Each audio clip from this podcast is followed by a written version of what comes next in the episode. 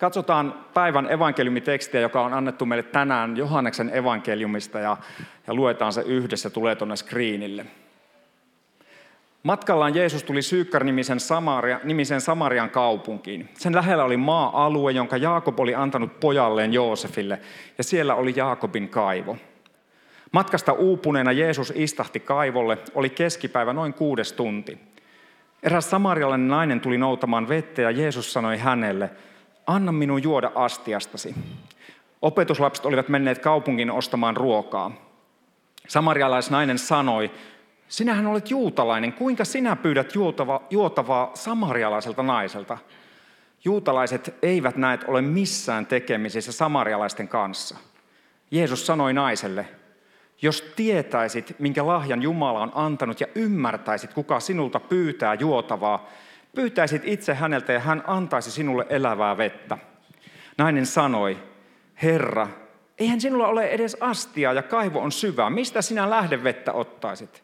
Etkä sinä ole suurempi kuin isämme Jaakob, jolta olemme saaneet tämän kaivon.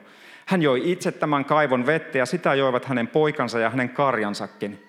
Jeesus vastasi hänelle, joka juo tätä vettä, sen tulee uudelleen jano, mutta joka juo minun antamaani vettä, ei enää koskaan ole janoissaan. Siitä vedestä, jota minä annan, tulee hänessä lähde, joka kumpuaa ikuisen elämän vettä. Nainen sanoi, Herra, anna minulle sitä vettä, silloin minun ei enää tule jano, eikä minun tarvitse käydä täällä veden haussa.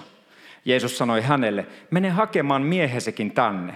Ei minulla ole miestä, nainen vastasi. Jeesus sanoi, totta puhuit, ei sinulla ole miestä. Viisi miestä sinulla on ollut, ja se, jonka kanssa nyt elät, ei ole sinun miehesi. Siinä puhuit totta. Nainen sanoi, Herra, minä huomaan, että sinä olet profeetta. Meidän isämme ovat kumartaneet ja rukoilleet Jumalaa tällä vuorella, kun taas te väitätte, että oikea paikka on rukoilla Jerusalemissa. Jeesus vastasi, usko minua nainen, tulee aika, jolloin ette rukoile isää tällä vuorella, ettekä Jerusalemissa. Te kumarratte sellaista, mitä ette tunne, mutta me kumarramme häntä, jonka tunnemme. Sillä pelastaja nousee juutalaisten keskuudesta. Tulee aika, ja se on jo nyt, jolloin kaikki oikeat rukoilijat rukoilevat isää hengessä ja totuudessa. Sellaisia rukoilijoita isä tahtoo. Jumala on henki ja siksi niiden, jotka häntä rukoilevat, tulee rukoilla hengessä ja totuudessa. Nainen sanoi, minä tiedän kyllä, että Messias tulee. Messias tarkoittaa Kristusta. Kun hän tulee, hän ilmoittaa meille kaiken. Jeesus sanoi, minä se olen, minä, joka tässä puhun kanssasi. Tämä teksti on monille ehkä meistä aika tuttu, mutta tämä teksti on ihan älyttömän radikaali. Se olisi voinut näyttää nykymaailmassa jokseenkin tällaiselta se, tota, se tapaaminen. Siinä on nainen kuvassa, joka ei ole ehkä ihan semmoisen, niin kuin, niin kuin, hän on jollain tapaa provosoiva. Hänen olemuksestaan näkyy jotenkin se, että hän ei välttämättä ole niin kuin sitä semmoista uskollisinta sorttia. Hänen, hänen elekielensä, hänen koko se olemuksensa. Hän ei ole semmoinen unelmaminiä, jos nyt sanottaisiin näin. Ja sellaisen Jeesus sitten tapaa ja kohtaa. Ja, ja, ja miksi tämä on niin radikaali on se, että me ajatellaan, että me eletään jakaantuneessa maailmassa. Että meidän maailmassa on, on ikään kuin tämmöisiä raja-aitoja ja kansojen kesken ja ihmisryhmien kesken. Mutta ystävät hyvät, maailma on ollut valitettavasti aina tällainen kautta maailman historian on ollut sellaisia, että toiset ihmiset on olemassa me ja on olemassa he. On olemassa rodullisia, kielellisiä, et, kaikenlaisia jakolinjoja. Tänä päivänä poliittisia, mitä niitä onkin. Ja, ja tämän päivän tekstin, se missä tilanteessa se tapahtuu, on sellainen, niin kuin siinä tekstissä sanottiin, että juutalaiset eivät ole missään tekemisissä samarialaisten kanssa. Eli tämä tapahtuma on ihan niin kuin pöyristyttävä, että mitä ihmettä täällä tapahtuu. Ja sen takia mä oikeastaan tämän koko mun opetus, tämän pienen opetukseni otsikoksi annoin tällaisen kuin eikä siinä vielä kaikki.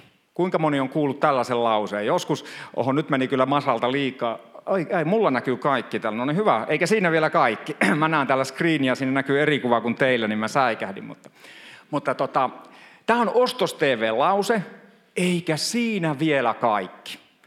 Kun sä ostat tämän jutun, niin sit sä saat tämän, eikä siinä vielä kaikki, sä saat myös tämän.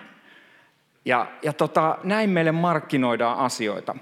Ja, ja tota, tänään mä haluan katsoa seitsemää tämmöistä asiaa, mitä tässä tapahtuu. Ja ensimmäinen niistä on se, että Jeesus muuttaa kaiken. Kun Jeesus kohtaa tämän naisen, niin hän laittaa kaikki sen aikaiset juutalaisten pelisäännöt täysin uusiksi. Niin kuin mä sanoin, että, että tämä nainen ei ollut hyvä, siis niin sanotusti hyvä nainen, mutta hän oli myös sitä porukkaa, jonka kanssa juutalaiset ei olisi pitänyt olla missään tekemisissä. Jeesuksen aikana, Jeesus oli rabbi, tällainen uskonnollinen opettaja, niin sen aikaiset ne juutalaiset rabbit mietti sitä, että onko naisella, yleensäkään siis naisella, onko naisella sielua? Ja puhumattakaan siitä, että nyt oli semmoinen vieraan kansan, toisen kansan, vihamieskansan nainen, joka oli ilmeisesti, ilmeisen huonotapaisesti elänyt elämänsä. Ja, ja Jeesus pistää tavallaan koko pelin ihan sekaisin. Hän ojentautuu kohti tätä naista, ottaa kontaktin häneen. Yleensäkään miehet ja naiset ei puhunut keskenään siinä kulttuurissa. Puhumattakaan kaikki ne rajalinjat, jotka Jeesus ylittää. Ja tähän meillä ei ole nyt aikaa, mutta mä annan vaan sen niin kuin lisänä, että, että ajattelepa sitä, että kaikki valtias Jumala Jeesuksessa asettuu tarvitsevaksi. Hän sanoi, että anna mulle vettä kaiken, koko maailmankaikkeuden luoja ja Herra asettuu ikään kuin haavoittuvaksi, tarvitsevaksi tämän naisen edessä. Ja sanoi, että antaisit sä mulle vettä. Ja, ja tuossa kohtaamisessa tapahtuu jo jotakin niin järisyttävää. Jumala Jeesuksessa antaa arvon täysin arvottomalle. Ja, ja oikeastaan se, mitä me nähdään esimerkiksi tämän päivän siinä, mitä me nähdään hyvää ja tasa-arvoa ja, ja sellaista kaunista ja hyvää meidän yhteiskunnassa, niin se kaikki ponnistaa tosta. Se ponnistaa siitä Jeesuksen ajatuksesta, että jokainen ihminen on Jumalan silmissä mestaripiirros, niin kuin me ollaan tänään jo kuultu laulussa ja siunattu pieniä ihmisiä. Jokainen ihminen, riippumatta hänen taustastaan, rodustaan, hänen suuntautumistaan, hänen asioistaan, hänen elämänsä teoista ja tekemättä jättämistä Jumalan silmissä jokainen on yhtä arvokas ja rakas. Jeesus muuttaa kaiken. Ja siitä sitten Jeesuksen seuraajat pysty myöhemmin kirjoittamaan sen, että Kristuksessa ei ole juutalaista eikä kreikkalaista, ei miestä eikä naista ja niin edelleen, vaan jokainen on Jumalan silmissä yhtä arvokas. Eikä siinä vielä kaikki. Jeesus antaa kaiken. Jeesus sanoi tälle naiselle, että jos tietäisit, minkä lahja Jumala on antanut, että sä saisit elävää vettä, että sun ei koskaan tarvitsisi enää olla janoissasi. Kun sä otat tästä kaivosta vettä, niin sun pitää aina uudelleen tulla ja sulle tulee jano. Mutta mä annan sulle vettä, joka tyydyttää sun elämässä janon. Tässä elämässä ja kerran myös ikuisesti. Se lupaus ei ole sitä, että etteikö tämän naisen elämässä enää tulisi olla jotain haasteita. Ei niin. Mutta se lupaus on se, että koko sen elämän keskellä Jumala on hänen kanssaan ja antaa hänelle sitä elävää vettä, joka pitää sen naisen elämän eteenpäin. Se menee sen kanssa eteenpäin, pärjää siinä elämässään. Ja vielä niin, että sen siitä elävästä vedestä syntyy lähde sinne hänen sisällä, joka kumpuaa sitten sitä samaa Jumalan antamaa vettä. Eikä siinä vielä kaikki. Jeesus tietää kaiken. Hän tietää kaiken tästä naisesta. Kun he aloittaa sen dialogin, niin sitten Jeesus sanoo hänelle, että hei, käytkö hakemassa miehesi tänne? Ja nainen vastaa vähän väistään kysymystä ja sanoo, että ei mulla ole miestä. Sitten Jeesus kertoo niin, sulle ei ole miestä, mutta sulla on ollut viisi, ja sun nykyinen elämänkumppani ei ole, ette ole naimisissa. Ja vaikka me ei sitä tästä nähdä, niin me voidaan selvästi rivien välistä, tai se oikeastaan huutaa sieltä rivien välistä, että Jeesus ei tuomitse tätä naista. Koska jos Jeesus olisi jotenkin tuominut tämän naisen, niin tämä keskustelu tuskin olisi koskaan meille asti päässyt. Jeesus vaan toteaa, että hei sun elämä on ollut tällainen. Sun elämässä on käynyt tällaisia asioita. Ei me tiedetä niitä syitä eikä mitä siinä on tapahtunut. Mutta Jeesus kertoo, että hei sun elämä on ollut tällainen. Joka aiheuttaa sen, että, että se Jeesus haluaa vapauttaa sen naisen. Ei niin, että hän haluaa musertaa hänet sen tiedon alle, jonka se nainen hän tiesi jo sen. Ei siinä mitään. Ei se ollut mikään uutinen sinänsä sille naiselle. Mutta se on se vapauttava totuus, koska se nainen sai tietää, että hei, tässä on nyt Jumalan henkilö, henkilö, joka on lähellä Jumalaa, profeetta, ja hän kertoo nämä asiat, eikä tuomitsekaan mua. Ja siitä, siitä jatkuu se heidän dialogi siihen, että, että Jeesus kertoo, että hän on kaikkialla. Se nainen yrittää lähteä väistelemään sitä, koska tuli vähän epämiellyttävä totuus, että no hei, mulla on ollut vähän rikkinäinen elämä, niin sitten hän kertoo, että niin, että tämä Jumalan palveleminen, niin te, te juutalaiset puhutte, että olkaa siellä Jerusalemissa, käykää palvelua, me taas ollaan täällä toisessa paikassa Samarialla, sitten lähtee, niin kuin, että miten mä pääsisin tästä vähän niin kuin kiertää. Ja, ja hänelle Jeesus sitten sanoo, että, että ei, ei ole kysymys uskonnollista rituaaleista, ei ole kysymys Munkkiniemen kirkosta tai Pihlajanmäestä tai verkostosta, vaan on kysymys Jumalasta, joka on henki, jota palvellaan kaikkialla. Jumala, joka on aina läsnä jokaisessa paikassa. Hän on läsnä tässä ja nyt. Hän on siinä läsnä sen naisen edessä. Ja mielenkiintoisesti Jeesus ilmaisee tälle naiselle sen nimen, joka jo vanhassa testamentissa on annettu Jumalan nimi, minä olen. Minä olen se, joka olen. Ja Jeesus sanoo sen nimen, jonka tämä samarialainenkin, koska he oli semmoinen sekakansa juutalaisista ja pakanoista sekoittunut, niin hän tiesi, että tuo nimi minä olen on sellainen niin kuin Jumalan nimi, jota ei edes oikeastaan saisi koskaan lausua. Ja tällaiselle naiselle, sen kaupungin ehkä epätodennäköisimmälle, tai ainakin yhdelle epätodennäköisimmistä sinänsä tämmöisistä uskovista tai hengellisistä ihmistä, niin hänelle Jeesus ilmaisee tuon nimen, oman nimensä. Eikä siinäkään vielä kaikki.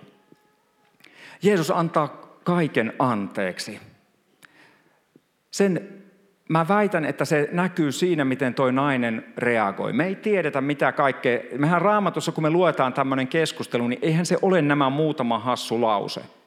Siinä on käyty pidempi keskustelu, josta sitten meille raamatun kirjoittaja on ottanut ne, ne hän on ottanut niin kuin tiivistänyt ja kiteyttänyt. Se reaktio, kun ajattelet sitä naista, jos kuuntelit sitä tekstiä tai tiedät sen, niin se nainen oli hakemassa sitä vettä keskipäivällä. Ja jos olette käynyt jossakin Välimeren alueella tai siellä päin maailmaa, niin keskipäivä, niin kuin nyt tietysti Suomessakin joskus, jos meillä on lämmintä, niin keskipäivä on niin kuin noin about se lämpimmin hetki päivästä. Mutta siellä se on äärimmäisen kuuma ja polttava aika. Kukaan ei lähde hakemaan vettä keskipäivällä, koska se on ihan väärä aika hakea. Ja, ja se, miksi tämä nainen oli siellä, että hän halusi vältellä kaikkia ihmisiä. Hän ei halunnut mennä keskipäivällä, koska silloin oli se naisten piiri siellä. Anteeksi, hän ei halunnut mennä aamulla eikä illalla, koska silloin oli ne muut naiset hakemassa vettä kaivolta. Se oli naisten tehtävä. Hän ei halunnut mennä sinne, koska sen aikainen some toimi siellä kaivolla. Siellä vaihdettiin kuulumista, että ootko kuullut, kun sillä ja sillä on tällainen, ja by meillä on tapahtunut tällaista ja tällaista. Ja jos ajattelet tämän naisen elämäntilannetta, viisi avioeroa, uusi miesystävä, niin hän ei ehkä ollut nyt silleen niin kuin ihan, että ei nyt ollut ihan niin kuin, että hei, bling bling, että kiva taas tässä, että otetaanko lateet ja näin edespäin. Hän halusi vältellä muita ihmisiä, koska hän tiesi, että hänet tuomittaisiin. Ja sen takia hän on yksin hakemassa kaivolta vettä keskellä päivää. Ja nyt mitä siinä tapahtui siinä tekstissä? Sen tekstin jälkeen tämä raamatun kohta jatkuu niin, että tämä nainen palaa sinne omaan kaupunkiinsa. Se nainen, joka halusi vältellä kaikkia ihmisiä, koska hän tiesi oman elämänsä. Hän tekee täydellisen niin kuin 180 asteen niin kuin U-käännöksen. Ja se ihminen, joka oli keskipäivällä välttääkseen jokaista kaupunkilaista, yhtäkkiä ryntää kaupunkiin ja kertoo, että mä oon tavannut miehen, joka on kertonut kaiken, mitä mä oon tehnyt elämässäni. Voisiko hän olla se Jumalan lähettämä pelastaja? Sen naisen elämässä tapahtuu täydellinen niin kuin U-käännös.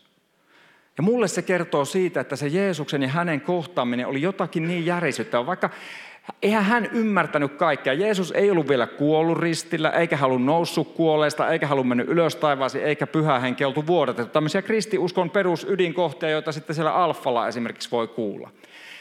Mutta ystävät hyvät, se ei muuta sitä, että tämä nainen, joka on niin epätodennäköinen minkään valtakunnan hengellinen tai uskonnollinen ihminen, niin hänestä alkaa suuri Jumalan työ siinä kaupungissa – koska sitten kun me luetaan sitä kotiläksyksi, jos kiinnostaa, ei tarvitse, älä ota paineita. Mutta jos tartut raamattuun, niin Johanneksen neljännessä luvussa sitten myöhemmin kerrotaan, että monet kaupungin asukkaista uskoivat Jeesukseen kuultuaan naisen todistavan. Ja sitten yhä useammat, kun kuulivat Jeesuksen puhuvan. Eli yhtäkkiä siinä kaupungissa tämän täysin hylkiön ulkopuolisen naisen kautta alkaa sellainen juttu, että siellä Jeesus, missä se sitten kokoontukin, niin siellä näytti vähän niin kuin verkostossa tänään. Tupa oli täynnä. Eikä siinä vielä kaikki. Jeesus rakastaa kaikkia. Jeesus rakasti tätä naista. Hän rakasti tuon kaupungin asukkaita ja halusi heille kertoa siitä, että Jumala on heidän puolella. Että Jumala ei ole vihainen, Jumala ei ole heitä tuomitsemassa, vaan Jumala kutsuu heitä luoksensa rakkaudellaan. Jumala ei pelkästään rakasta, vaan sitten myöhemmin Johannes kirjoittaa, Johannes kirjoitti meille yhden evankeliumin ja sitten kirjeitä ja niissä siellä hän kirjoittaa kirjeessä, että Jumala on rakkaus. Ja oikeastaan nyt me ollaan tultu tässä mun opetuksessa siihen hetkeen, että me on puhuttu siitä 2000, noin 2000 vuotta sitten tapahtuneesta kohtaamisesta. Mutta mitä sillä on tekemistä sun ja mun elämän kanssa tänään, tässä ja nyt 2020 Helsingin Munkkiniemessä? Mä haluaisin ajatella, että sillä on sitä tekemistä, että kun sä katsot tota listaa, mitä ikinä sun elämään kuuluukaan, mitä ikinä sä oot tehnyt, jättänyt tekemättä, mitä ikinä sulle on tehty, mitä sulle on jätetty tekemättä. Mitä sä oot sanonut, ajatellut, laiminlyönyt, mitä ikinä sä kannatkaan. Tuossa oli, Kari, sä sanoit äsken tuossa, että sä oot kantanut niin vuosia, vuosikymmeniä jotakin taakkaa ja ikään kuin tänään on se hetki, jossa Jumala haluaa sanoa jokaiselle meistä, että Jeesus rakastaa, mun nimi on Panu, niin mä voin sanoa, että Jeesus rakastaa Panua. Jeesus kutsuu Panun. Ja nyt mä teen jotakin, mitä mä en ole ikinä täällä tehnyt. Mä haluan pyytää sua, jos sä haluat liittyä, niin me luetaan toi rimpsu yhdessä niin, että me sanotaan aina siihen oma nimemme. Ja minkä verran sä sitä uskotkaan, niin se ei ole siitä kiinni. Toi on, mä ajattelen näin ja uskon näin, että se on, mitä Jumala sanoo juuri sulle. Hän ajattelee susta noin, hän toivoo tota sulle. Ja me tehdään se kohta yhdessä niin, että jos sä haluat liittyä siihen, niin luetaan se yhdessä. Siinä suunnilleen ne menee näin, että Jeesus antaa Panulle anteeksi kaiken. Jeesus on, sitten me sanotaan, että Jeesus on panussa tai Jeesus on sinussa, jos sä tunnet jo Jeesuksen. Jos et sä tunne, niin sano, että siinä kun sä sanot, että Jeesus on karissa tai pilvissä tai kenessä se onkin, niin että Jeesus tulee suhun. Ja Jeesus antaa Matille kaiken. Ja lopuksi me sanotaan, että Jeesus muuttaa vaikkapa Tinjan ja, ja Ilmarin ja ketä meitä on tässä. Lähdetäänkö tekemään yhdessä tämä? Lue mun kanssa silleen, mennään rauhalliseen tahtiin ja sano oman nimesi. Jeesus rakastaa Panua. Jeesus kutsuu Panun. Jeesus antaa kaiken anteeksi Panulle. Jeesus on Panussa. Jeesus tietää Panusta kaiken. Jeesus antaa Panulle kaiken. Jeesus muuttaa Panun. Tämä on se, mitä meidän Jumala tekee. Tässä ja nyt. Hän haluaa sun elämäänsä. Hän ajattelee susta noin. Hän rakastaa juuri sinua. Hän kutsuu sinut. Hän kutsuu sinut ehkä kutsumaan jonkun toisen. Niin kuin toi nainen meni takaisin siihen kaupunkiin ja sanoi, että hei mä oon nähnyt Jumma, miehen, joka kertoi mulle kaiken. Mulle ei ole sitä samaa lahjaa, minkä Jeesus pyhässä hengessä teki, että hän pystyi kertomaan tämän naisen elämästä. Siitä ei ole kysymys. Kun ajatellaan, että se nainen oli luultavasti se, niin kuin mä sanoin, yksi epätodennäköisin ihminen siinä kaupungissa, jonka takia joku olisi lähtenyt seuraamaan Jumalaa. Niin nyt rima on tuotu tosi alas, itse asiassa rimalle on kaivettu semmoinen syvä monttu, rima on pudotettu sinne ja maanpinta on tasotettu. Ei ole mitään syytä, miksi et sä vois kutsua jotakin toista tai kertoa sille, että hei, oiskohan toi Jeesus sittenkin totta. Se ma- sen kaupungin ehkä epätodennäköisin ihminen sai aikaan sen vyöryn. Ja Jeesus antaa sulle aivan kaiken anteeksi. Jeesus on kaikkialla. Hän on täällä, tässä ja nyt tässä paikassa ja hän lähtee tästä Jumalan palveluksesta sun kanssa sun arkeen.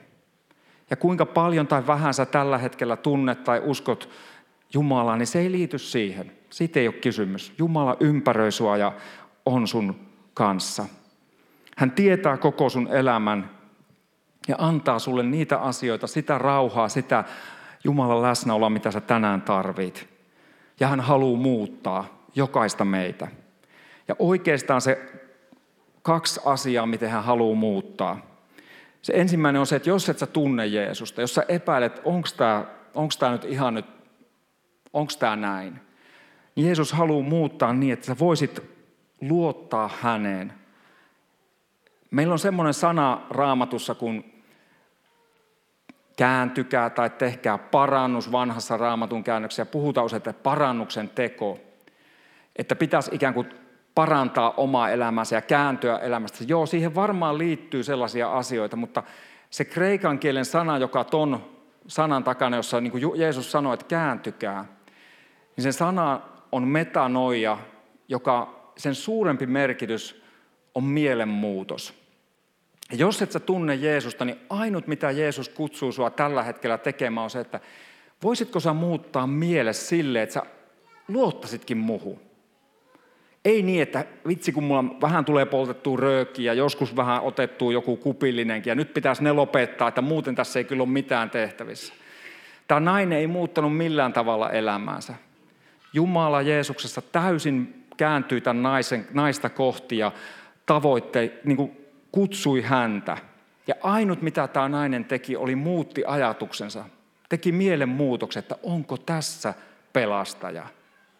Ja sitä, jos et sä Jeesusta tunne, niin hän kutsuu sua tänään sellaiseen kääntymiseen, että voisitko sä luottaa muhun.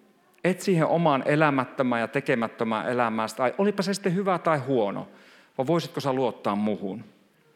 Ja jos sä taas tunnet Jeesuksen, niin se muutos, minkä mä ajattelen, mitä Jeesus haluaa tehdä meidän elämässä koko meidän elämän ajan, että voitaisiko me luottaa hänen enemmän. Voitaisiko me antaa hänen rakkauden täyttää meitä vielä enemmän. Että me voitaisiin olla tollaisia, niin kuin Jeesus oli tuossa kohtaamisessa. Että siihen tulee ihminen, joka ei ole niin kuin Jeesuksen standardien mukaan kovinkaan niin kuin hyvä, kun sä lähet tästä messusta tai jopa jo siinä penkissä vieressä tai kohta kahvilla, sä kohtaat ihmisiä, jotka jotenkin vähän sua, niin kuin, että no pikkusen ärsyttää tai huomenna arjessa alkaa se. Jeesus haluaa muuttaa meitä niin, että me voitaisiin enemmän ja enemmän hänen rakkaudellaan rakastaa häntä takaisin, itseämme ja sitten näitä toisia ihmisiä. Siinä on oikeastaan ne ristin kolme ulottuvuutta. Rakastaa Jumalaa, rakastaa itseämme, rakastaa lähimmäisiämme ja tätä koko luomakuntaa. Eikä siinä vielä kaikki. Ja tähän mä päätän. Me rakastamme, koska Jumala on ensin rakastanut meitä. Siitä koko tässä tekstissä oli kysymys. Se nainen koki Jeesuksen rakkauden siinä heidän kohtaamisessa. Ja sama Johannes, joka kertoi meille tämän kertomuksen kaivolta naisen kanssa, niin hän kirjoittaa myöhemmin kirjeessänsä, että sinä voit rakastaa Jumalaa, koska Jumala ensin on rakastanut ja rakastaa sinua. Hän ei rakastanut kerran jossakin menneisyydessä, vaan tässä ja nyt, aivan samalla tavalla kuin tuota naista, aktiivisesti etsien kutsuu sinua tuntemaan ja tietämään hänen rakkautensa. Rukoillaan yhdessä. Kaikki valtias taivaan isä, me halutaan ylistää ja kiittää sua siitä, että aivan niin kuin tuo nainen kaivolla, niin me saamme tänään jäädä sinun käsisi. Sinä tiedät koko meidän elämän. Sinä kutsut meitä siitä huolimatta omaksesi. Sä annat meille kaiken anteeksi. Tämän seuraavan lyhykäisen hiljaisuuden aikana me halutaan jättää, jos meillä on mitään, mikä meidän sydäntämme painaa, jonka me jo tiedämme ja sinä tiedät, niin me haluamme jättää sen sinulle. Kuule meitä, kun annamme elämästämme jotakin siitä, mikä sinä ehkä nostat sydämellemme ja tiedämme, että se ei ole meidän elämässä kunnossa.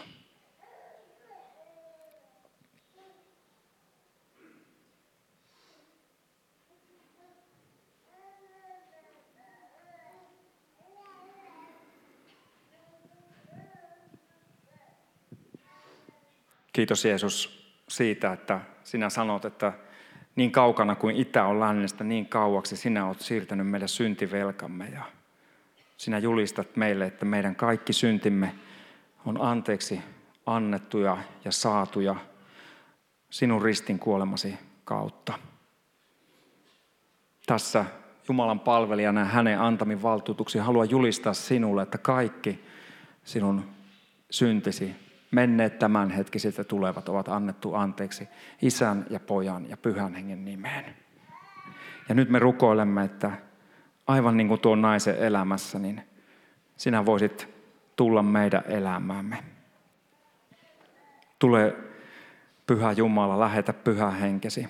Tule pyhä henki ja valtaa itse kukin meistä. Täytä meidät sinun rakkaudellasi, että voisimme rakastaa enemmän sinua ja itseämme ja toinen toisiamme. Kiitos, että me voimme rakastaa, koska sinä ensin rakastat meitä. Kiitos, että olet kanssamme ja täytät meitä sinun rakkaudellasi. Niille meistä, jotka epäilemme luojaa, niin me rukoilemme, että sinä voisit paljastaa äärettömän rakkautesi ja antaa meidän tuntea sen. Tule pyhä henki ja kohtaa meitä jokaista. Jeesuksen nimessä me rukoilemme. Aamen.